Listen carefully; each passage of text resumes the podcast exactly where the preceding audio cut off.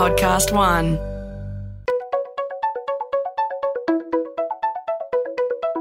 Hi, this is Paul McIntyre. Welcome to the MI3 Audio Edition. I've been a business journalist for 25 years covering the marketing, media, agency, and tech sectors. In this series, we talk to industry leaders about the global and local developments that you need to be across this week. Welcome to the Advertising Week edition. Last week, uh, if you didn't get there, about 4,000 people came through the Advertising Week conference in, at Luna Park in Sydney. A whole bunch of themes were covered, but one of the key ones was around this notion of brand building and performance marketing. We had uh, IAG CMO Brent Smart, who's rather vocal. He came out again talking about the need to build emotion and brand connection. Uh, Mark Ritson from Melbourne Business School, the outspoken Mark Ritson, was on the same theme about the tension and the difference between brand building and short term performance marketing. And we had another character by the name of Stuart Tucker from hipages who did a presentation on last week with Think TV and KPMG on some really interesting tactics and strategies that hipages has deployed and it's working in and around brand. For the first time, you're on television and you've got some things to talk about that. Before we get there, and delve into this broader notion of performance marketing and brand building, which I know you're right across. Just talk us through this project that you did with hipages. You were very, very search focused and you changed some things up. Talk us through what the problems that hipages had before you did this. Yeah, good morning, Paul. Yeah, look, hipages has been around for about 15 years and, and we are the leading platform for people to find a tradie. Um, but the problem is no one had heard of us. Like a lot of digital marketplaces, we built our business on paid search essentially and we became very very dependent on it. But the problem with that is you're not building a brand over time. So so about 80% of your budget was going to search? Is that sound is that about right? Uh yeah look it's a it's a very large percentage of our budget and and it's our highest single cost uh, for the business. So we had to find a way around that. And i suppose if you don't have a brand then people are just it's a one off it's a one off click and there's no intent. So we believe that if we got our brand right, then everything else would work harder and we would be less dependent on paid search. So you had about, I think your brand awareness is one in four Australians had heard of hipages. Uh, that's what you were trying to remedy. And it's interesting, isn't it, that after 15 years in the market, that brand awareness was still bubbling around 25%. Before we get into some details, does seem to be the way with digital pure plays to use digital tactical marketing rather than brand building. Is that just simply a cost notion, or is it never just doesn't come on the radar to use some other other channels?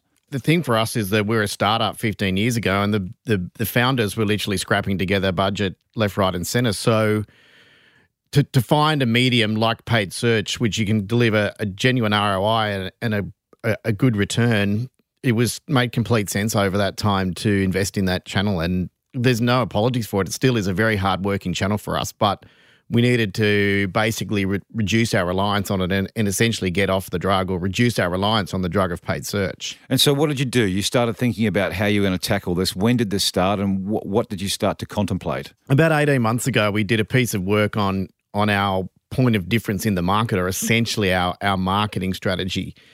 And we did a piece of work around category design, and we identified the category that we are in and what it would take for us to be the leader or the category king in that space. It's from a book called Play Bigger, if, if you want to have a look at that. And that really spat out the need for us to review our creative strategy. And we started with that. And we ended up with the Change the Way You Trade creative piece. And then we convinced the business that we needed to invest in broader than our current media mix. Hence our, our first foray into paid TV or free to air TV. And you know, that was supported by some other channels at the time, but uh, we were very convinced that TV, you know, given our audience, we're, we're, we're homeowners, right? Australian homeowners. Right. It skews a little older. If I was targeting under 20s, then I might not be buying TV. But for this audience, it was right in our bullseye. So, what did you do? We launched around uh, the second week of August last year kicked off with a bit of a vanity play with a 60 second spot on the block, which we considered to be a perfect audience for homeowners and particularly those looking to do renovations and home improvements.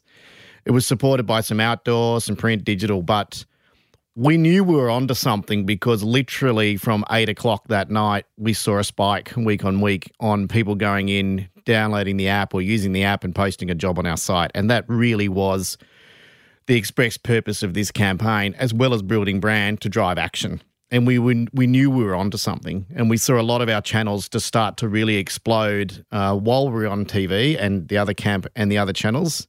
But more importantly, the decay was fairly slow. We, we saw very strong performance up to two months after the campaign had been off air. On brand recall, you mean, or on, on a whole bunch of different areas? Well, two key metrics. The brand recall is a good question. As you said, we're at 27% aided awareness before the campaign, and 10 weeks later, we're at 37%. So that, that's a very, very strong result. Consideration went from 17% to 24%. That's the brand metrics. But on the commercial metrics, we saw, for example, new jobs from app during the campaign.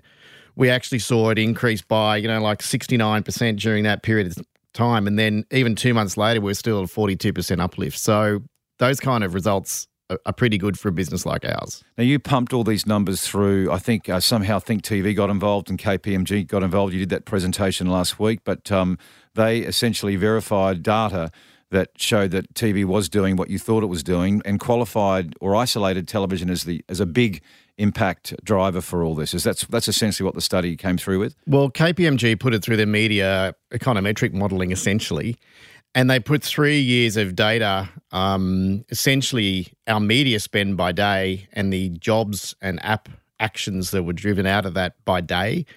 And by doing so, they could isolate the impact of of individual media because over a three year period, I guess that's essentially a thousand data points on a day basis with various permutations of media, their modeling technique enabled them to isolate the impact of a channel by channel. And what they found was, and we knew this, you know, search was a great um, ROI and delivered strong results, highly measurable. But I guess one of the bonuses for us was that it did show that TV generated a positive ROI.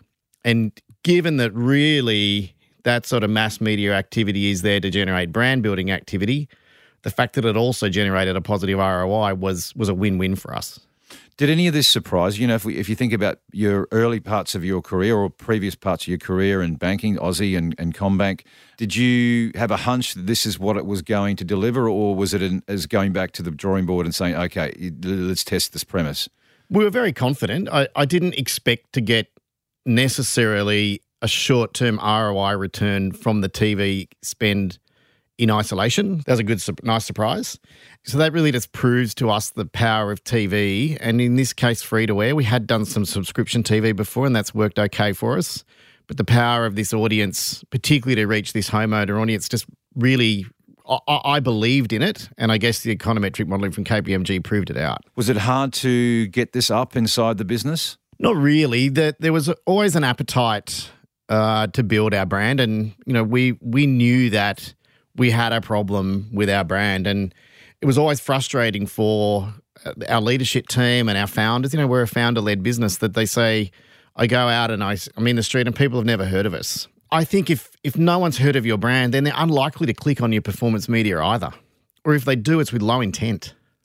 You know, if they're going to search for a plumber in Bondi and they happen to click on hipages and they never even knew who hipages was, then their level of intent is going to be marginally higher than it was before they did that click. But if they're aware of us and they're committed to the process, then the performance media works harder as well.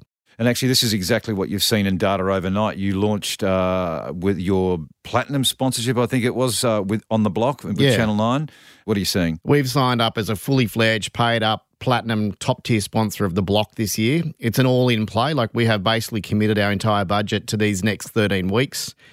And I, am really pleased to say a bit that, scary was it? Uh, a little bit, but we, are confident. We're okay. Yeah, we're okay. We've had good support from Nine, and they like us because we're a very logical integration partner. It doesn't have to try too hard. Yeah. Um, and you know when you've got contestants using the hipages app to find tradies, and and we launched last night, and one of the beauties of our business is that we can measure everything in real time. And I can say that we we had an immediate spike in um, results last night on both sides of our marketplace. We were swamped with inquiries from tradies wanting to come onto our platform, and we saw a significant uptick um, in jobs posted on our platform post eight o'clock last night, which can only be as a result of the block. And you don't need KPMG for that bit yet. It's no, your own data, right? We don't. Everyone's jumping all over that this morning, I can tell you. When you say all your money's gone into the block, does that mean all your marketing and advertising dollars?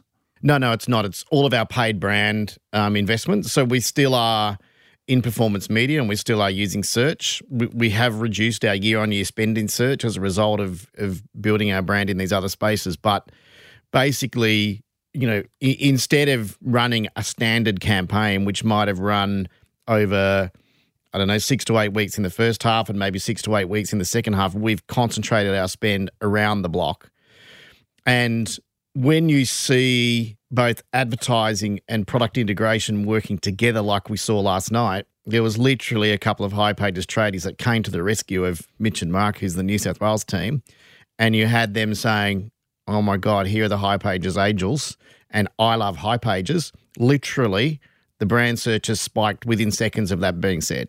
Amazing, isn't it? So it does it does work. Some really interesting stuff where you're seeing even in the US with direct to consumer brands, a lot of them have, early ones have built their business in social and in search, and now they're going they're pouring into some of the legacy media channels to build brand exactly what hipages is doing. It's really interesting. But at the same time, those legacy brands that have been around for a long time on legacy media are now ploughing into search and social to try and do what the digital pure plays are doing. So there's this kind of really interesting crossover depending on the maturity cycle of the brand and the business. What's your thoughts on that, on that crossover? Well, I think the marketing industry gets itself all twisted up about whether it's either or. And I don't think that's the debate. I mean, you have to be in both.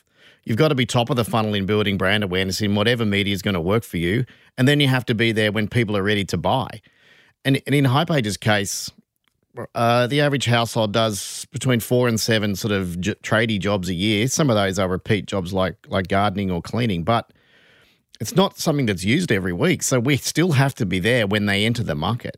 And I, I think we've got to get over this argument about whether it's brand or performance because it's got to be both and it's got to be the right combination of both. And of course, with measurability these days, there's no excuse not to test your way and find the right combination. And you still have a bit of tribal warfare going on in some parts, don't you? In that, you know, you have your brand people who, who diss the performance and the performance people diss the brand. And there's not actually really a lot of mutual respect for either at the moment. There's sort of two camps. For you, I think, you know, if we look at Peter Field and Les Binet's work, they talk about this brand and performance split being 60% in favour of brand, 40% to performance, subject to the category. Uh, where do you see you ultimately landing? What would be your ideal, not what you will do, but your ideal? Because sometimes they don't match. I think you've got to be careful to go in with just some kind of artificial or arbitrary split. So I think we'll find the right balance over time. What would be this year? We'd be we'd probably still be lucky to be 30 70. Like we'll still be heavily committed into performance activity, but in the past it was way out of balance on that. I'd probably like to see it 40 60 to make that work. But again, we can test our way because we can measure everything, like literally everything down to the minute. We know how many jobs were posted within five minutes of our ad going to air yesterday. So there's no excuse for us not to find the right combination. Mark Ritson talked about you. You talked about it as well at, at Advertising Week last week about the and or the or with your peers, with other marketers. You're obviously ex marketing and financial services now, chief customer officer at hipages. Has have you always been there? There's a view, maybe well, I've had a view that maybe you've been more performance related as a marketer than brand. You probably beg to differ there, but what's changing in your in your thinking?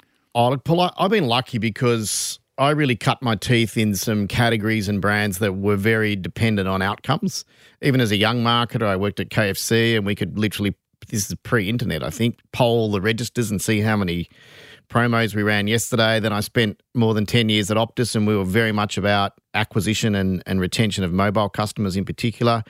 Then at Aussie, it became an interesting mix of brand. We had a great PR weapon with John Symond, but we really needed to generate leads for brokers. And then at CBA, my time was mostly spent on brand and sponsorship. And if you think about what's been happening in the in the banking category, you know, brand and reputation is critical. So but I don't believe that you can be one or the other if you want to be a, a, senior marketer these days. It frustrates me when I hear people say, oh, but I'm just a brand marketer or I'm just a performance marketer. Well, you're probably going to be stuck in that pocket forever and you're probably not going to be a CMO if you're one or the other. So let's talk about your tech stack then. Let's get into the performance side and the, and the customer journey uh, experience stuff.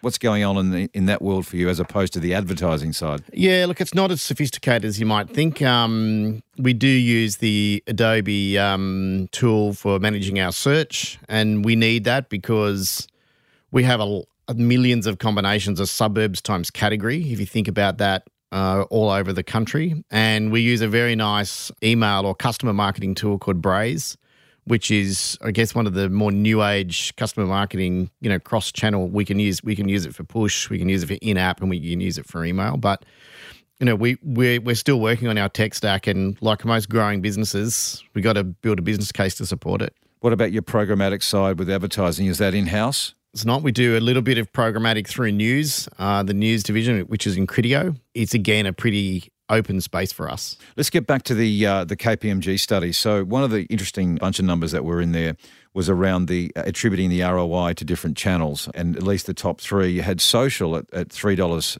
and three cents, search, which is your big one, at two dollars seventy one, and television at a dollar twelve. So TV is in in the black or ahead. But my question is, if social's sitting at three dollars, why would you not be ploughing more into three in, into social with such big ROI numbers? Yeah, that's a fair question. The sample size was pretty small. I think social represented 2% of our spend over that period of time. And it gets a, a little bit of an unfair advantage because we often use social to jump on external events like really hot weather or really cold weather or really bad storms, or maybe even external events like elections or the stuff that we did around the guerrilla activity we did on slow moving building sites around Sydney and Melbourne, like the light rail. So it gets a bit of a free kick.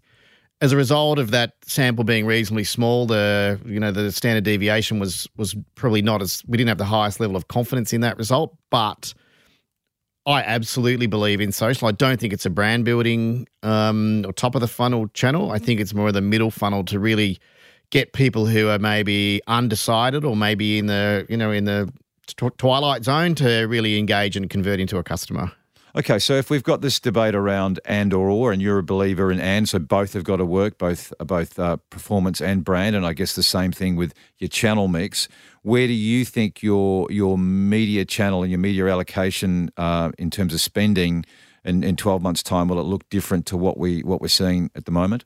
It'll look different to what we're seeing at the moment, but we're we're one day into our block integration, so I can't tell you exactly what it's going to look like. I'll have a better idea in 10, 11, 12 weeks when we've seen the the full campaign execution, but our goal will be to optimize or maximize our spend on on free to air, I think, and then try and find the right programs and or integration that can work for us and run search underneath it.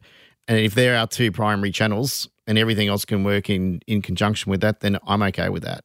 The ongoing stones that are thrown at television, oh, nobody's watching television anymore. How do you reconcile that sort of debate that goes on in the market? We still hear it lots. Why does it still have life? When you've got when you've got some examples like this, this is this is fairly compelling. It seems. Well, I mean, if I had a brand that was targeting under 25s, I probably wouldn't use TV. But our bullseye is north of 40, and they are still watching TV. And I think more importantly, they're watching destination or you know um, event TV, and if there was you know more than a million people watching the block last night, and well north of that watching the finale, they are virtually all in our audience pool.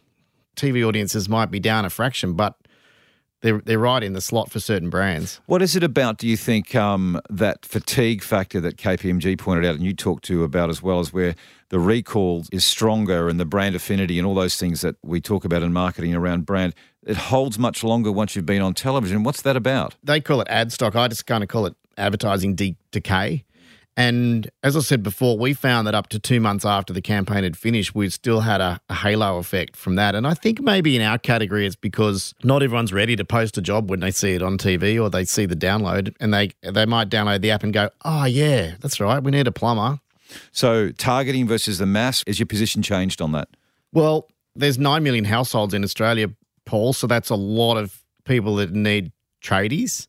There's 70 million jobs a year done with tradies. It's 5% of GDP. So if we're a mass audience, I'm not going to apologize for that. We have a very, very small percentage of that target market. So we can get really clever with with uh, segmentation and micro marketing. But the reality is, we're targeting every homeowner in Australia that needs jobs done around their house. And the traditional methods are letting them down. You know, they can't find a tradie, they're not ready. I can't find the business card. It's kicking around in my second drawer next to the takeaway menus. Who was that electrician we used last year? He didn't turn up in time. So, yeah, we think we've got a solution for mass Australia, and and we'll we'll keep going that way. Tell us a little bit about those key parts of the of the service that disconnect between the tradies and the customer, because there is frustration there, typically right across the market. Well, there is on both sides of the market. Actually, I mean, we when we research tradies, they say that they're just as frustrated with the customers who don't turn up in time or change their mind or change the scope of the job. And, oh, while you're here, can you fix such and such? As we are from consumers and tradies have had a reputation of being a bit inconsistent and maybe not turning up when they're supposed to. But, you know, the modern tradie is all over tech. They're using the tools like, like, like us to manage and run their business. So for us, and you know, you can put it to the test. If you post a job, you could get three phone calls from tradies within 10 minutes. And right. so the alternative to that is probably hours and hours and hours of searching around to try and find a solution. And they're, they're tradies that are keen and ready to do the work. So takes a lot of the guesswork out. And the customers come back. The the hipages customers are coming back for repeat, right? Yeah. And one of the key points that we also highlighted in this study with KPMG is that we have managed to drive customers into our app. And an app customer for us is twice as valuable over lifetime value than a customer that comes in through desktop. It's easy to post a job, easy to add a photo of the job that needs to be to be done. So we've just found that that LTV on an app customer is is basically 2x. Okay, to wrap up, 3 months of the block, what are you thinking your options will be after that? Well, we'll sit back and we'll have a look at uh, how it performs, and then we'll review our budgets into the second half. But as I said to you, we, we've invested our whole budget in this. So, really, our second half will be about maintenance and then really turning those customers from that were first time users or maybe um, browsers with us into repeat and advocates. Look forward to a conversation in three months. You're going to show us all your data. We're yeah. going to see the whole lot, and we're going to see whether Stuart Tucker's back on television again. Thank you, Stuart Tucker. Thanks, mate. MI3 Audio Edition was presented by Paul McIntyre and created in collaboration with Podcast One Australia. Producer Nick Slater, Music by Matt Dwyer. For more episodes, go to podcast1.com.au or search MI3 Audio Edition on Apple Podcasts and hit the subscribe button to get a free notification every time we release a new episode.